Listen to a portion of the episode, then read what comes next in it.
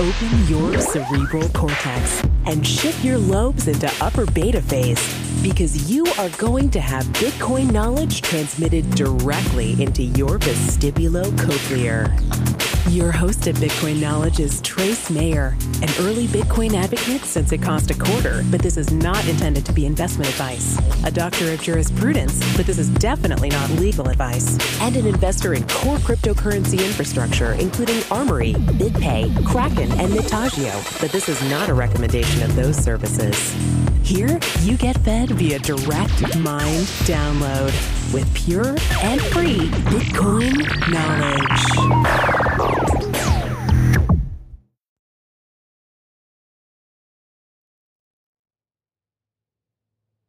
Okay, welcome back. We have an awesome interview today with Will O'Brien, CEO and founder of BitGo.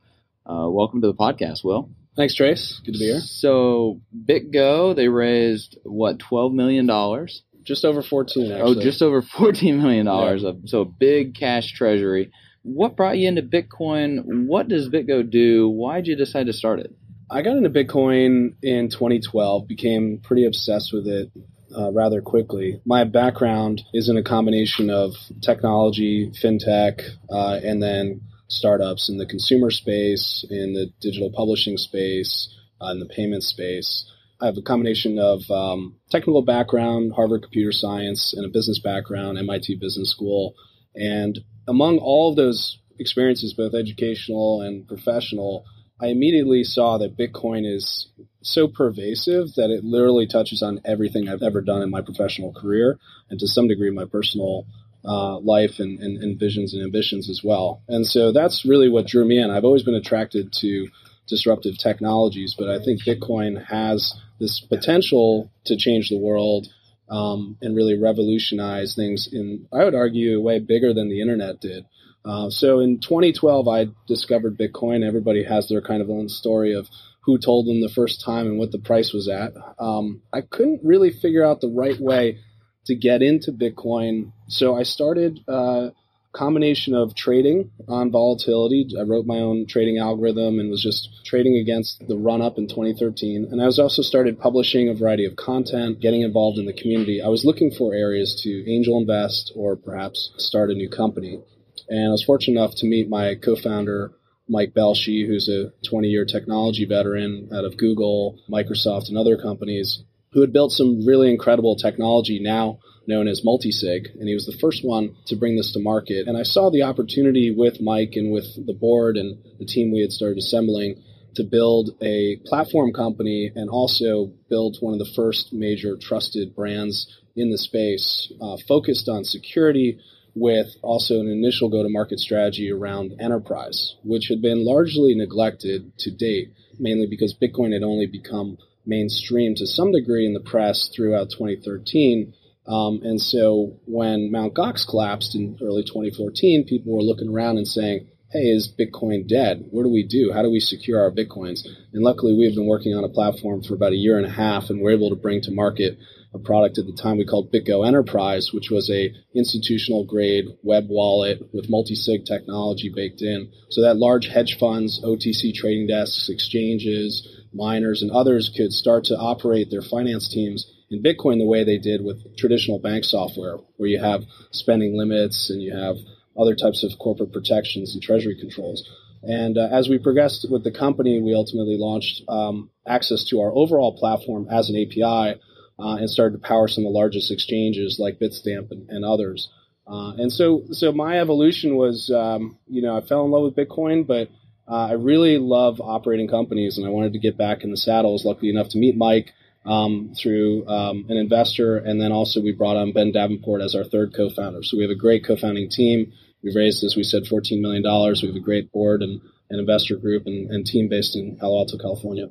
Yeah, I've uh, actually rubbed shoulders with Ben a little bit and other investments. And just last night, I was talking with Michael Perklin at C4, and he's been working on a lot of these crypto security standards. And he said that, you know, Mike Belshe, along with John V over at Armory, have contributed quite a lot to these crypto security standards. Do you think that's an important area for the industry to focus on and try to get security standards out for like best practices and things of that nature? Absolutely. I think standards are critical. If you look at the history of other industries, um, in particular the internet, in 1993 94, independent companies were trying to solve the problem of securing sockets and communication. And SSL was actually kind of a project inside Netscape, which then became a standard, which then got embraced by companies like VeriSign. And through those activities and through embracing a standard, we are able to see this growth in e-commerce and internet publishing. So today, everyone types in HTTPS on their internet browser, but that was actually the work of a bunch of proprietary companies trying to figure things out and then collaborating on a standard.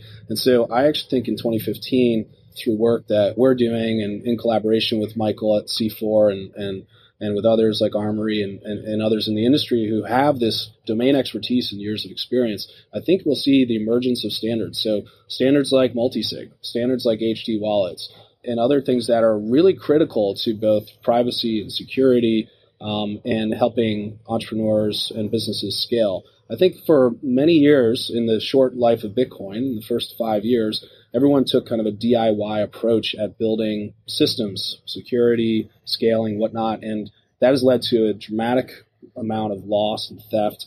And we're really at a point where we need to hit that inflection. We need to change that tune and see the industry embrace standards and say, you know what, I'm not going to go reinvent the wheel again and just kind of roll my own single key hot wallet. I'm going to use some of these best practices and those best practices will be codified into standards, and those standards can be audited and insured against, and that's really what will move the industry forward and help it grow.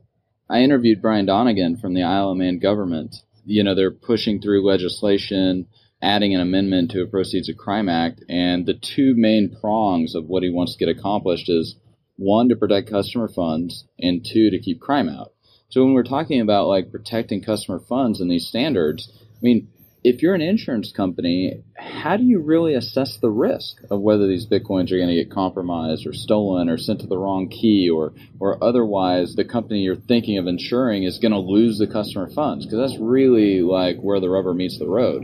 You kind of see the, these standards are just not even in place in the industry yet. We're working on trying to get them there, but once we get those standards in place, is that what you kind of see happening? The insurance companies being able to come in, the large corporate adoption being able to come in, uh, and then Bitcoin really being able to to deepen those network effects in terms of its nature as a protocol. Mm, yeah, I do think that um, insurance for Bitcoin companies and, and, the, the other activities around there will follow a similar pattern as previous industries. That first, the insurance companies will take a conservative and hesitant approach towards something that's new because they don't get it. And then there will be one or two that or underwriters that will say, okay, let me back a particular horse. Let me get behind this company. So BitGo was fortunate enough to be one of the uh, one of the first companies to bring out custom Bitcoin theft insurance from a global A-rated insurer, and that has potentially be a watershed event where other insurance underwriters will get it and will say, okay, now we know that there is a standard that can be insured and we can calculate this risk. To date, really, the insurance around Bitcoin has just been basic crime policies. You know, will an employee on site steal a private key out of cold storage? And there's so many problems with that. You're limiting the potential coverage to on site theft by employee. You're limiting the implementation by the company to cold storage, which is then keeping those bitcoins on ice instead of mobile and useful. And so I think what will happen is is the first major underwriters get behind this and others will follow suit. There will be some proven models, there will be a track record, and then the price will come down. If you look at past insurance innovations, uh, like Y2K insurance, or reputation insurance or D&O insurance or cyber insurance in the first part. All of these came out because somebody had the wherewithal and had the courage to say, I can calculate this. I can figure it out. Yeah, I don't have 30 years of actuarial data, but I can take a run at it because then maybe I can own the market. And so that's what's happening also, I think, in 2015 is that some of the larger institutions, whether it's the banks, um, or it's the insurance underwriters or it's the auditors are saying, okay, Bitcoin is relevant enough that I should be answering the question, what is my Bitcoin strategy and how do I get into that business? Yeah, and if you're the large corporate company, you, to have a fiduciary duty, you're going to have to make sure that the keys can't be compromised or embezzled or otherwise lost, insurance. Otherwise, you just don't really want to be playing around with it because you're literally playing with fire. You're holding the private keys to the money. You're taking that back from the bank. And so, yeah, I mean, I think it's a very important area to be worried about. Also, there's an education gap that um, I think people in those industries, the, the insurance underwriters, see insuring Bitcoin like insuring a rare baseball card or a piece of art. That if a private key is stolen, that's gone, or if it's destroyed, that's it, the Bitcoins are gone. And and actually, it doesn't have to be that way. Uh, there's been a number of innovations uh, and a number of companies embracing models like multisig.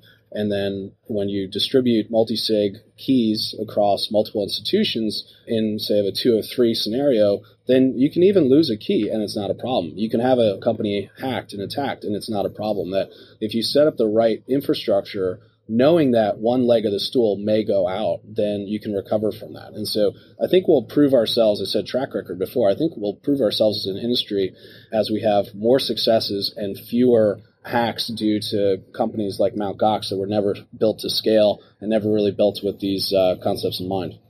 One of the things that we found very difficult at Armory is just being able to find people who've got the technical aptitude, the raw aptitude, the mathematical background coupled with the computer programming ability to just justify us investing in training them and how to do Bitcoin programming. Have you run into a similar type of problem over at BitGo, like with uh, acquiring the human capital necessary to do this type of work? Well, actually, uh, hiring in Silicon Valley in general is very hard.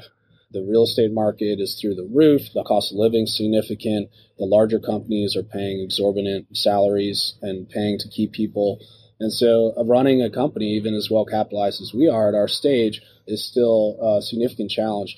You couple that with Bitcoin being new, so you have kind of a selection bias. We really only hire people who are super passionate about Bitcoin and the opportunity Bitcoin has to change the world. If you don't have that spark, then you're not going to sustain the marathon that Bitcoin is going through. But from a technical talent basis, I think because we have incredible guys like Mike Belshe and Ben Davenport, that we found that technologists really want to learn and, and be mentored by them.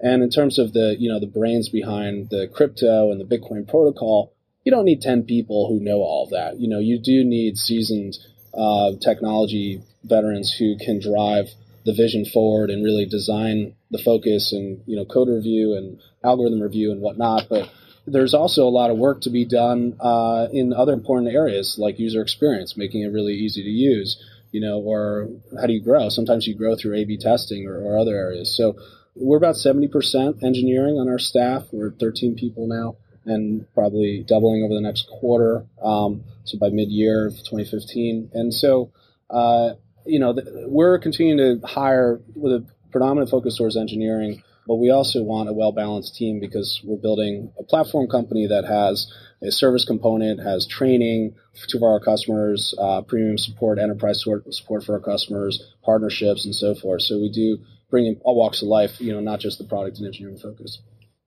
Just kind of had the thought. We, uh, I'm sure we've got plenty of listeners that you know might be in college or in high school mm-hmm. or otherwise looking for a job I know at Armory we actually give them a very very difficult set of math problems and mm then have them translate that into the appropriate uh, programming language.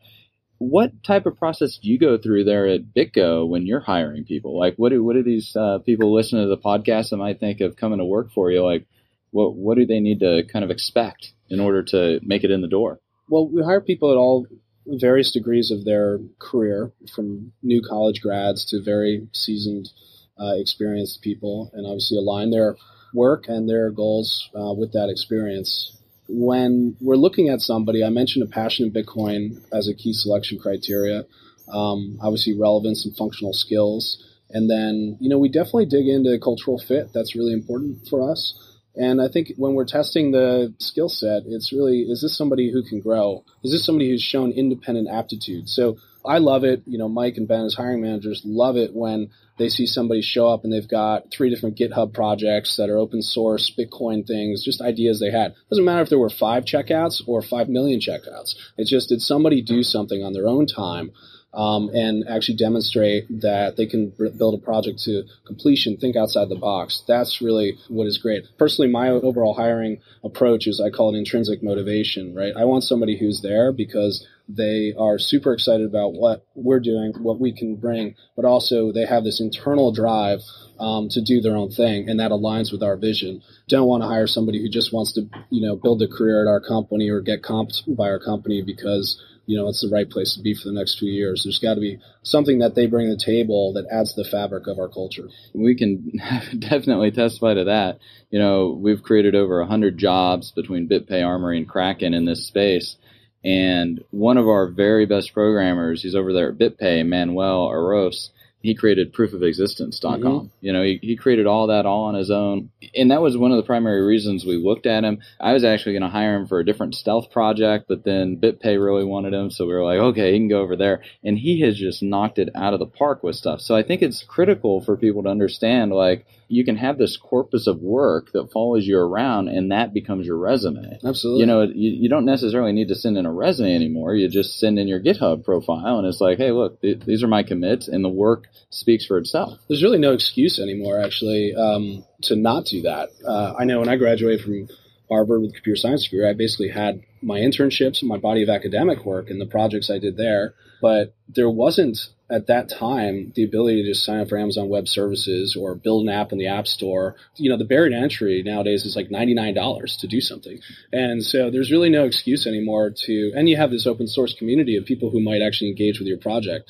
Uh, so at this point, I think it's incumbent for people to invest that way. I'd say the same thing for business hires too. I get asked, so I went to, you know, got my MBA at MIT and I get asked a lot by visiting my business school groups from variety of schools who have, you know, contacted me over time. What should I do if I want to get into venture capital? What should I do if I want to become an entrepreneur? What should I do? This, that, the other. And I would say, go do it. What are you waiting for? Don't go start a company and think you're going to build the next Uber. Just go call up the VC you respect the most and say, can I donate eight hours of each week to go do something for you for free for 10 weeks?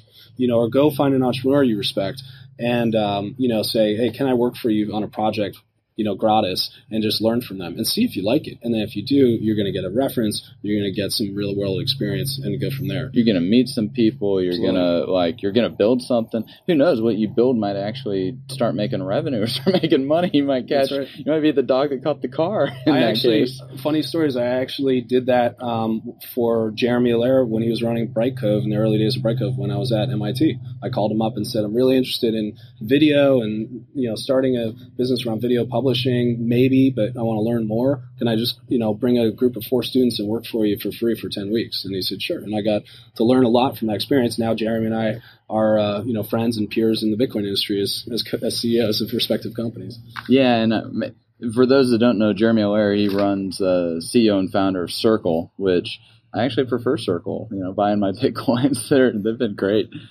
you mentioned this kind of marathon that Bitcoin's in. I think a lot of people, you know, they just track the price. They're very short term in their thinking. I've seen just lots of hot money come in, and you know, then the the tide kind of goes out, the price corrects, they just kind of melt away. We're left with a larger Bitcoin core in terms of people after each of these bubbles. But you know, with trying to scale up Bitcoin, all this stuff, like, what are you most pessimistic about in these cycles? Just in Bitcoin in general? What kind of keeps you up at night? Well, where I get discouraged is the the scammers and the lack of maturity of how people operate businesses. You know, some people still operate like this is the wild wild west, and where I get encouraged is that I'm seeing the entrance of uh, serial entrepreneurs, institutional venture capital, um, you know, major companies adopting Bitcoin. So there's really this kind of fork in the road that we're at and um, unfortunately, there's always going to be the the lowlifes that do bad things on the ecosystem, and that happens today all day long on you know on the internet or on Google Ads or any other you know, or Facebook or any other major platform. But those problems are all reach scale, and Bitcoin is in this um, you know this dicey position where uh, it would only take you know a rewording of the BitLicense or or some other kind of regulation or some kind of you know, other action to really set us back another six to 12 to 18 months. So I'm, I'm very optimistic and firmly believe that Bitcoin is here to stay. Bitcoin and blockchain is going to change the world. will become the backbone of our financial system globally over the next, say, 25 years and up. But I don't know what the next two, three, four, five years are going to bring about. And every time uh, there's a bad actor or a scam or a poorly run company or some kind of consumer impact or loss or theft or anything else, it just is discouraging because it's really just setting back innovation. It's it's us undoing ourselves as an industry rather than embracing. I think the same goes for over competition, right? It's way too early. We're in the sandbox here. You know, it's way too early for us to be drawing lines and saying, we compete with you, you compete with us, this is bad, this is good. It's just too early. We need to kind of be building up the industry overall and defending the industry from the naysayers and the outside. So uh, I think those are really more of the dynamics that are uh, that we need to get over. But I'm I'm optimistic that there will be perseverance. I think there's a lot of good people focused on doing good things. Um, and as we, as collectively, as we develop more useful purposes for Bitcoin, consumer, institutional, or just you know pipeline oriented and the back you know backbone oriented, then I think that traction, that growth in market cap will overcome these other hurdles that we're experiencing today. So, you know, optimistic wise, I mean, did I hear you correctly? Like, there's like a 0% chance of failure of Bitcoin, the protocol? Like, it will become the protocol for transferring value over the internet, or at least in your mind, it's going to be something huge it's over that point of no return in terms of like probability of failure. That's my current bias. Um, the logic behind that is twofold. One is that the blockchain has a barrier to entry that I don't think can be overcome, which is the distribution of mining power and the scale of the mining power. Now, the price dropping and miners washing out is testing that hypothesis. But if you really look at Bitcoin, grew up when nobody was paying attention. So, you know, the large banks don't control Bitcoin. There's no government that controls Bitcoin. The security of the blockchain protocol is really based on this organic distribution growth. It's kind of, I call it an accident of history. It's one of these things that happened.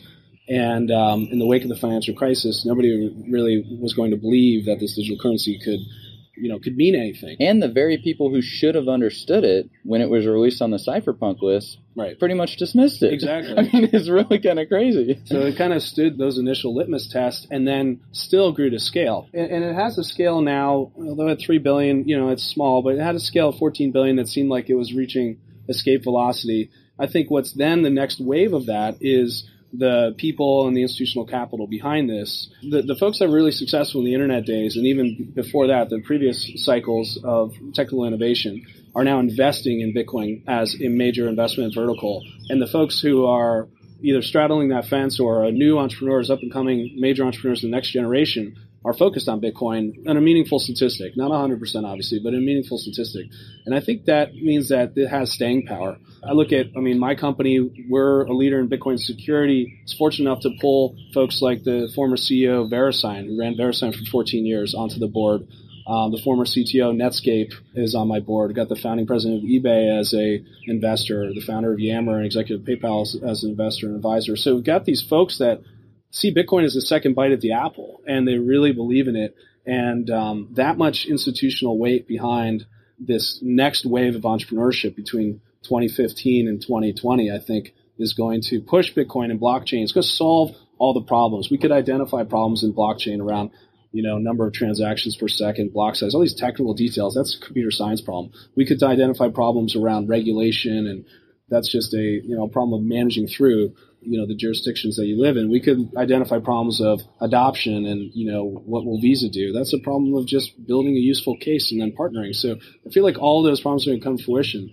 And any kind of new technical innovation that's crypto related should really leverage Bitcoin as a universal money supply and blockchain as a universal ledger. So sidechains is a project I like much oh, more. I love than, sidechains much more than an altcoin. Um, but I do think there's going to be room for like crypto assets and crypto securities and, and, others down the road as we get comfortable with Bitcoin as a starting point. But again, based on Bitcoin, maybe even Bitcoin as the money supply, that is the price discovery engine for those assets. Yeah, I mean, I've kind of identified uh, seven main network effects that are all taking place at the same time. You got speculators, merchants, consumers, uh, mining or security, developers, financialization, and then liquidity or world reserve currency or mm-hmm. type effect. And like all seven of these are taking root at the same time. And I mean, we look at email. I think it's first implemented in what 1982. It's Mhm. a far inferior protocol Right. compared to others that we have out there. I mean, even BitMessage, which is just in beta, I would say is better than email because one, you're less likely to get spam due to the proof of work that's within it. Two, uh, there's no metadata, and three, it's private and encrypted by default, and four, you know that the message is only going to the intended recipient or from the uh, from the sender, unlike being able to spoof email. So it's a far superior protocol, and yet nobody's really going to move or switch over to it because of the network effects that email has.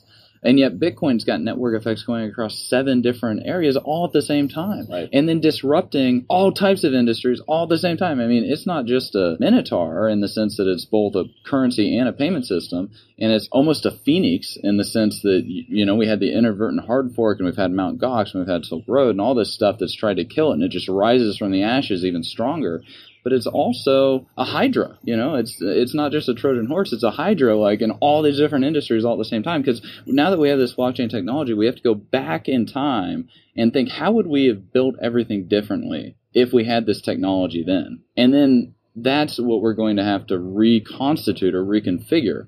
You know, it's very exciting because now we've got Bill Gates, for example. You know, December 2013, national TV says Bitcoin is a techno tour de force. A year later, Microsoft accepts Bitcoin for Xbox. Number two market cap company in the world, like saying, you know, we're just dipping our toes in here, but we see lots of potential future applications with it, and we're going to start allocating resources here. So once those resources start getting allocated to Bitcoin, like what other protocol could possibly begin to challenge it? Exactly. Is there anything else, you know, kind of got off on a tangent there, but I'm glad to find somebody who's also got kind of a similar viewpoint that, like, you know, we've largely passed the point of no return. Like, Bitcoin will be here in 20, 25 years, and it's going to be huge. It's just a matter of, like, finishing the marathon now. Yeah, and you know, I just caveat that with um, people. You know, the normal consumer won't be using the word Bitcoin in 25 years, but Bitcoin and blockchain will be powering our global commerce and capital markets. Uh, and there will be a subset of transactions that maybe BTC or XBT or whatever acronym we come up with, uh, bits and whatnot. But uh, you know, I think generally people and companies both gravitate towards trusted brands, right? And the payments ecosystem the first world, that's your Visa, Mastercard, Amex, to some degree PayPal, right? And then in the third, in the developing world, it could be you know M-Pesa, right, and and so forth. So uh, there will still be needs by those large brands to determine are they going to cannibalize themselves for the next 100 years of growth, or are they going to wait and see if somebody can compete with them and then try to consolidate uh, those companies that compete? So we're just seeing that dynamic play out right now. You know, uh, you got the payment processors are you know up and coming. You got remittance services up and coming, and, and the major institutions out there need to make that strategy call. Are they going to cannibalize their own business in the hopes of saving their own business? Uh, but in my opinion, genie's out of the bottle. There's no turning back on what this technology and what the, the network effects and the and the infrastructure behind the technology has already set in motion. We see the trajectory. This is where it's going. You know, it's been an excellent interview. Thanks for taking the time. We've had Will O'Brien, CEO and founder at BitGo. Thanks for being with us. Thanks, Trace. Great to be here.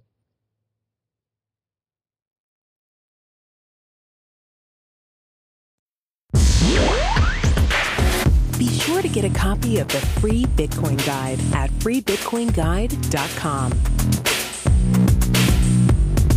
Got a question or suggestion? Record your voice at bitcoin.kn. Don't be shy. To help the show, share bitcoin.kn with friends, post about it on Reddit, and otherwise spam the interwebs. Your iTunes comments and five star reviews are very important to us. Please continue tuning in to the Bitcoin Knowledge Podcast, where we release interviews with the top people in the Bitcoin world. Now take some choline and let that Bitcoin knowledge consolidate.